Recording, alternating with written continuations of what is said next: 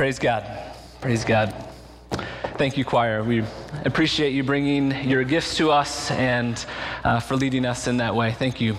Would you pray with me? Father, we give you thanks for this day and for the joy that we've had already in praising your name together, Lord, and coming around one another in prayer, Lord, and just even greeting one another as we came in this morning.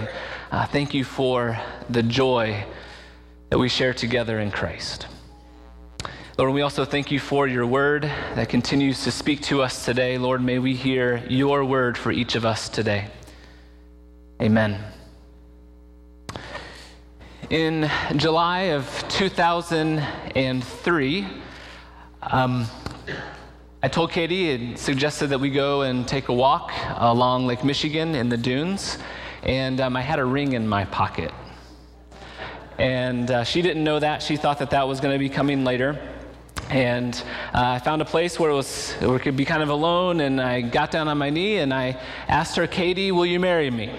And she said yes. Woo! Yes, thank you, yes. It's good news. It was good news. And so we just enjoyed that moment together, and then we took a walk along the seashore, and there were these two ladies who were walking our way. And as they walked our way, I just said, I asked her to marry me, and she said yes. And, you know, they hugged us, and they talked about they'd both been married for, 25 or 30 years, and it was still great and all that. You know, it was just that moment where I couldn't just not share that with these two people who were walking by, even though they were strangers. Over the years, Katie and I have had four children, and there's that amazing experience of being in the hospital room and having those babies come into the world, and it's just this amazing experience. But one of my favorite parts of that, those evenings, all of our babies have been born at night, haven't they? No? Okay, most of them have been born at night. Is the chance to then 20 or 30 minutes later to be able to get onto the phone and to call our parents. And to say, we had a boy, we had a girl. And tell them their names. It's something about sharing that message that makes the joy of that moment complete. This past week, as I've known the offering that God brought in last Sunday, we told the staff on Tuesday, and I said, you can't tell anybody about this yet. But I've been telling people all week. It's just too good a news not to share, There's something in the telling that makes our joy complete. There's something in sharing a good thing that makes that good thing even better. We don't sit down and make a turkey and stuffing and cranberries and good rolls and then sit down and eat it by ourselves. We eat it together with other people because it's in that fellowship, in that sharing that good thing with others that makes it whole and complete. My heart was filled with joy when Katie said yes. We were able to talk together as we're walking along the seashore that day, but there was something in the telling that made it complete. My heart was filled with joy when our kids were born, but was something in the telling that made my joy complete. I told lots and lots of people this past week about how much God had brought in. And it was in the telling that made the joy that I had in my heart about that complete. All of us have had that experience. We've had something so good and so wonderful in our hearts that we just simply have to tell someone about it. And it's in the telling that our joy is made complete. We're going to begin a sermon series on the book of First John, if you want to turn in your Bibles there. And I want to share the first four verses of First John chapter 1. That which was from the beginning, which we have heard, which we have seen with our eyes, which we have looked at and our hands have touched, this we proclaim concerning the word of life. The life appeared, and we have seen it, and we testify to it, and we proclaim to you the eternal life that was with the Father and has now appeared to us. We proclaim to you what we have seen and what we have heard, so that you might have fellowship with us, and our fellowship is with the Father and with his Son, Jesus Christ. We write these things to make our joy complete. Amen. Amen. John has good news to share, and so he writes this letter to make his joy complete. It's in the sharing that this good news becomes even richer and more full. But before we get into John's good news, I want to give a bit of an introduction to John and to his letter. Who is this guy, John? Why did he write this letter? What is this letter about? Well, John was one of Jesus' disciples, John, the brother of James, and he is one of Jesus' very closest disciples. We see at times in his ministry where Jesus draws away from the 12 and he brings three with them, Peter, James, and John, and they get insight and get certain teaching and get to see things that the other ones don't get to see. And John was one of those three, Peter, James, and John. John is even called the disciple that Jesus loved, so it may even be the case that even among those three, that John and Jesus even had a unique and special relationship that wasn't shared with the three and with the 12. It seems that John was Jesus' best friend. If Jesus had a best friend, it was John. It was John that, as Jesus was hanging on the cross, John was there with Mary, and Jesus said, "John, your mother, take care of my mom when I'm gone." Trusted the care of Mary to this man, John. This is John that wrote this letter. He also wrote the Gospel of John and also Second John and Third John. And as you read those other letters and as you read the Gospel of John, there's some certain themes that come out. Some of them are on the front of your bulletin, some certain themes that are really important to John. Themes like belief, the importance of belief in the Christian life and what it means to actually believe. Themes of light and darkness and truth and lies. He talks a lot about Jesus being the Word of God, which we'll talk about later. John is also most likely the same John who wrote the book of Revelation, the last book of the Bible. So here for the next couple months, we're going to be looking at this letter that John wrote, and there's a couple reasons why I feel like God is leading us to this right now. The first is that John's letter is very direct and very simple, and so this whole series is entitled Simple Faith. John's view of the Christian life is very simple. He wasn't a philosopher like Paul. He wasn't a storyteller like Luke. His view of the Christian life is very simple and very direct. If you love God, you obey God. If you love Jesus, you're going to love other people. If you love Jesus, you won't sin. He just says it and just kind of leaves you there with it. There's no nuance. John is black and white, light and dark, truth and lies. John is simple and direct, and John's letter is refreshing in its simplicity. It's concise and direct and simple. As we're in the middle of this very complicated building project, I thought it'd be good for us to come back to the very simple truths and practices of our faith. Second reason that we're looking at 1 John right now is that this book, much of this book, is about fellowship. And our theme for this project is connecting our family together and connecting our community to Christ. And one of John's favorite themes is fellowship. And that's the end goal of this whole project, is that we might have better and richer fellowship with those of us who are in our church and those who are without. So fellowship will be a theme that we look at over the next couple of months, and that's important and contributes to this project. And so I would encourage you that over the next few weeks, from time to time, to take out the book of First John and just read through it. It'll take you about 12 minutes to read through all of First John. And to read through it a few times, maybe once a day or once a week, I would encourage you to even memorize portions of First John, things that are important to you over these next couple months. So John has some news. He has some news, and here is John's news that he wants you to hear. Are you ready? Here is John's news. You can know God. That's John's news. You can know God. God has made it possible for you to know him. In the opening lines of this letter, John says, God can be known. God has made himself knowable. In fact, not only knowable, but he's made himself touchable and seeable and hearable.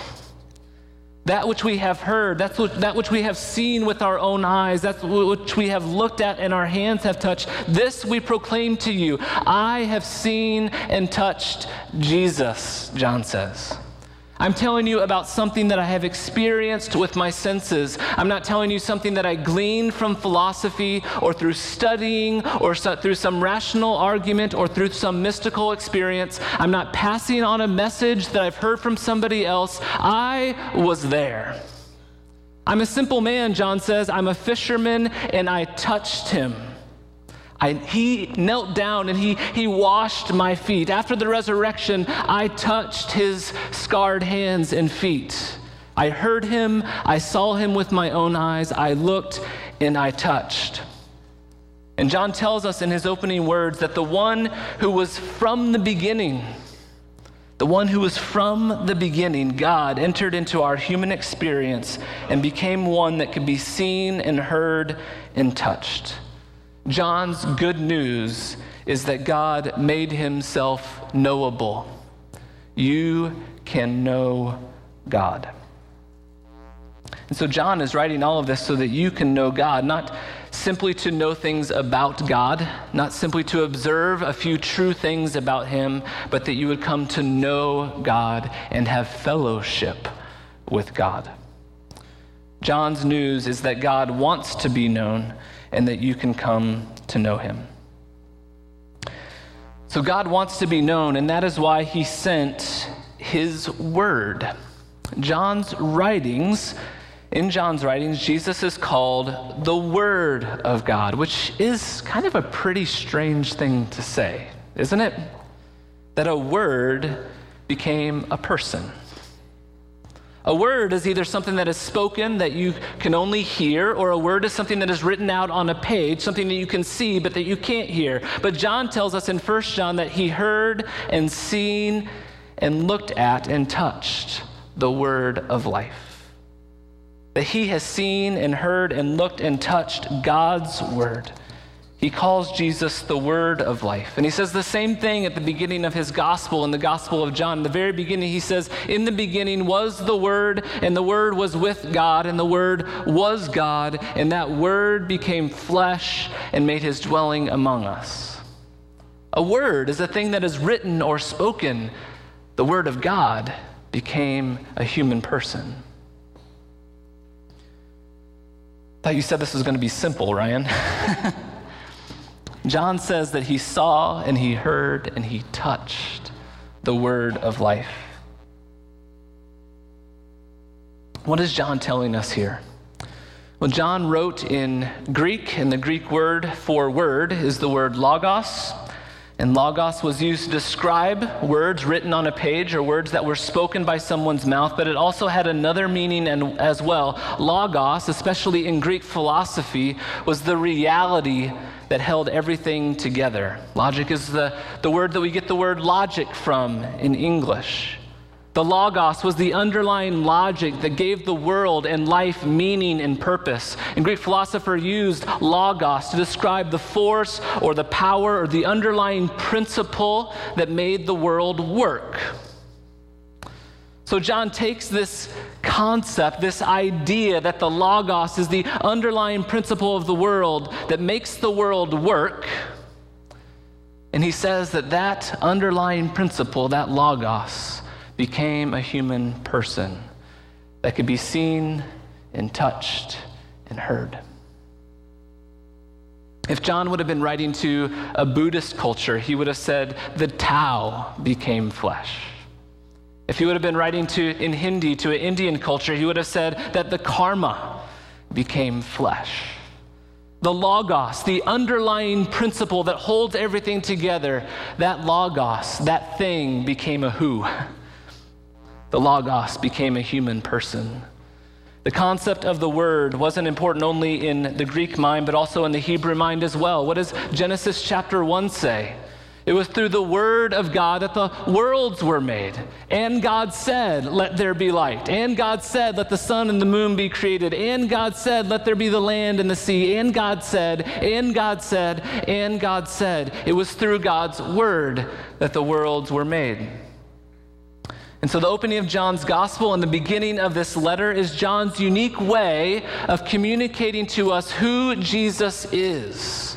He is the Word, the divine Logos, who created all things, who holds all things together, who sustains all things and gives life all things. That Word, that Logos, became a human person that we could see and touch and hear. That which was from the beginning, which we have heard, which we have seen with our eyes, which we have looked at and our hands have touched, this we proclaim to you concerning the word of life. So why would Jesus be described in this way as the Word? Well, it's because God wants to be known. And how do we get to know people? Through their words, right? I can know a lot about people just by observation, just by looking. If I'm at a coffee shop somewhere, I can learn a lot about someone just by looking at them, by the way that they dress, by the book that they're reading, by the people that they're talking to, by the way they interact with other people. I can learn a lot about them just by looking, but I don't get to know them until they begin talking to me, using their words to talk to me. So why did the Word of God become a human person? Because God wants us to know Him. The Word became flesh because in Jesus, God was communicating His self, His character to us.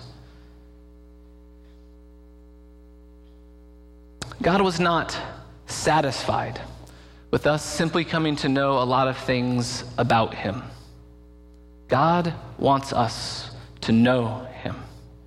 And so in His divine power, in His divine ability, in His divine creativity, He communicated His own self to us by becoming flesh, by becoming one of us and dwelling with us. God chose to make Himself known to us as a real historical person. The first part of John's news that we need to hear and receive today is that God wants to be known to us through His Word. And the second part of John's news is that God wants to know us to be known through Jesus, who is the life. He is the eternal life that's made available to us. 3 times in those first 2 verses, John says that his proclamation is about a life that appeared. This we proclaim to you concerning the word of life. The life appeared, and we have seen it, and we testify to it, and we proclaim to you this eternal life that was with the Father and is now has appeared to us. Eternal life is available to those who know God and enjoy fellowship with Jesus. Now, usually when we think about eternal life, we think about eternal life in terms of quantity. Eternal life is really long life, like life that goes on and on and on and on and on. And that is certainly true. When we receive life from Jesus, we receive quantity of life, an eternal, forever life. But eternal life is not only about quantity, it's also about quality. It's a particular kind of life that we live. When John says that through Jesus we come to know and receive life, he is not simply telling us that we can have a life that goes on forever and ever and ever. That would be bad news to some people. What he's saying to us is that God gives eternal life, and that is a certain quality of life, a life of fellowship with God, a life of abundant joy, a life of perfect peace. That is eternal life that goes on forever and ever and ever. It is about both quantity as well as this certain quality of life that we receive from coming to know God through Jesus. The third part of John's news is that you can have fellowship with God. John's good news is not only that you can know about God, but that you can also know God. And then he goes a step further and says, not only that, but you can also have fellowship with God. Now, fellowship is a very churchy word, right? We don't use it almost anywhere else in our life. You imagine being at a concert, at a baseball game, and turning to the guy next to you, man, this is great fellowship, isn't it? We don't say that, but in some ways I'm really glad that it's kind of stayed within the church. In other ways, I kind of wish it would kind of trickle out there, but it really is this word that describes a particular kind of relationship that we experience in the church. And this idea of fellowship is one of John's favorite ideas. He uses this word koinonia, which is the Greek word for fellowship. He uses that a lot throughout his letters. It was a partnership. Koinonia isn't just getting along together. It's not only knowing one another. It's actually about a partnership, a sharing in some goal or some task together. Tolkien got this right in The Lord of the Rings. What's the first book of the trilogy called? The Fellowship of the Ring. There was this world-altering task that needed to be done. The ring must be destroyed. So they're there in this council, and they put together this strange group of people of Gandalf the wizard, and Gimli the dwarf, and Legolas the elf, and the four hobbits, and Boromir, and Aragorn. And they're standing there. And the head elf, Elrond, says, well, there it is, the Fellowship of the Ring. I really want to read those books again after writing this sermon. Not to mention the fact that dwarves and elves have a real problem with each other. That's right. That's exactly right. It's a really good point.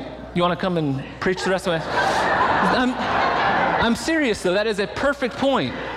Because they didn't get along. But the task, the mission that they had brought them together and made their fellowship necessary. Gimli and Legolas and Aragorn and Boromir all needed to be together. They couldn't accomplish this task by themselves. They needed the hobbits. Why did they need the hobbits? Because, I don't need to talk about all this.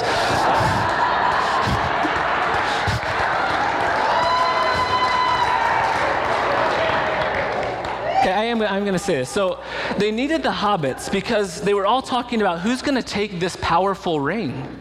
Because if Aragorn or Gandalf, if they hold it, it's going to be too powerful for them. They will have too much power in their hands. And so they need the hobbits, these weaklings, these little people. They need these hobbits. They need a hobbit to carry the ring because he's too weak. It's only him who could carry that and to resist that power of the ring. Okay. So this was the Fellowship of the Ring. They were this group of 9 people who were charged with a task to save the world. They were a fellowship. If it wasn't for them, the world was done. Bad things were going to happen. So there was fellowship. And they weren't together just as friends. They were very different from one another. They were, in many ways, enemies. But they were brought together for this fellowship. And John says here that God has made it possible for us to have fellowship with God. To not only know about him, know certain things about him, to not only know him, but to have fellowship with him. To join together with him, to partner together with him for a common task. In John chapter 15, Jesus looks to his disciples and he says, I no longer call you servants, because a servant does not know his master's business. Instead, I call you what? Friends.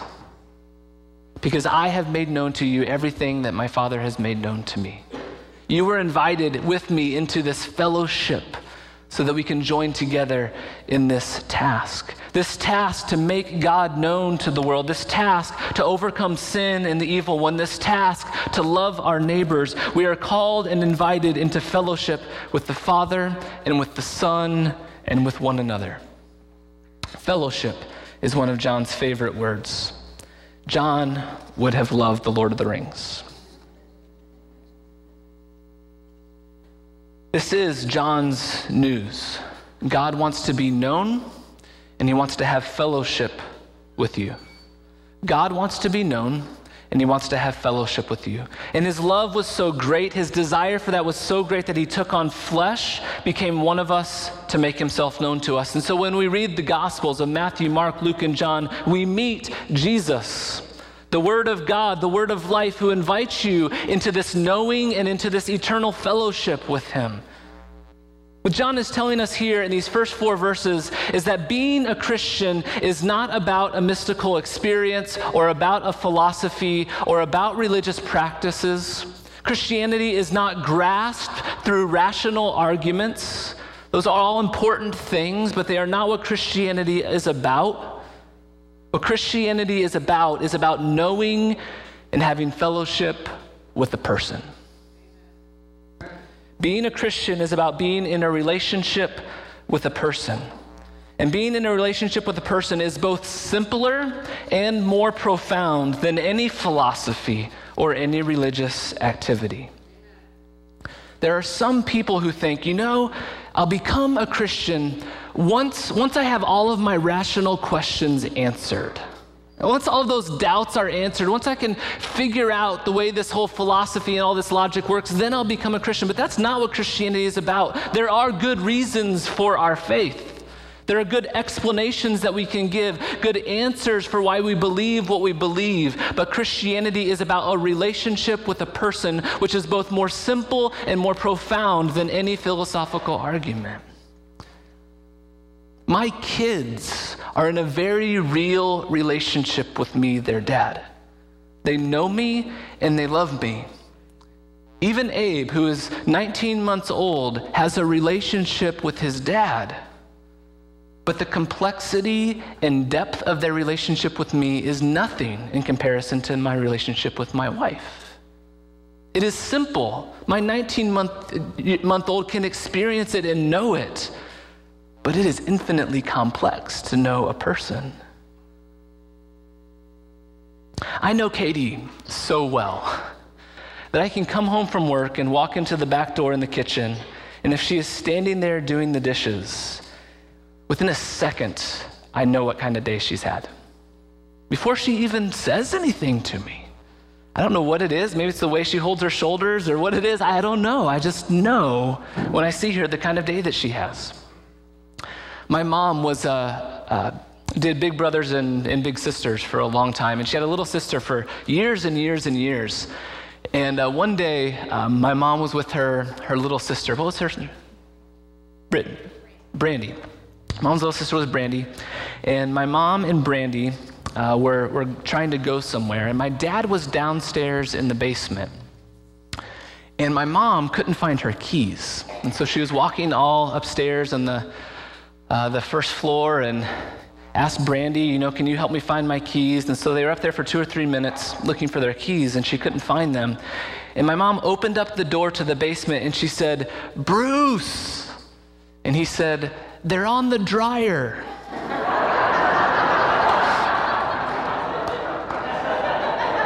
And Brandy went. She couldn't imagine how that possibly could have happened. My dad and my mom knew one another. They'd been married at that point for 25 or 30 years and now close to 40. They know one another. A relationship is simple. An 18-month-old can experience it, but it's also deeper and richer and more wonderful and profound than anything else in the world. So if you are a person who comes to the question of God as a rational question that needs some answers, you're going to miss God's whole purpose, which is not about an argument to solve, but about a person to know. And so I want to ask you today, do you know him? Do you know him? And for John, in both the gospel and in his letters, the way that we come to know him is to first to believe that he is who he says he is. To believe that he is who he says he is. And that's the first step in coming to know God. John has many other things that he talks about obeying God and about how we love our neighbors, and when we do that, we come to know God as well. But the first step for John is to believe. And so today, here is the call. This Jesus, the Logos, the eternal principle that holds all things together, he became a human being that could be seen and heard and touched. He became a servant to his disciples He became a servant to us. He became a servant to the whole world by going to the cross and suffering and dying for our sins so that our sins could be forgiven and we could be made right with God. 3 days later, he rose from the dead to show the power that he had over the evil one and over death itself. And he invites us to have that kind of relationship with life and with death, that we can experience that eternal life through him. Do you believe? That is the first step to knowing God, is to believe. Let's pray.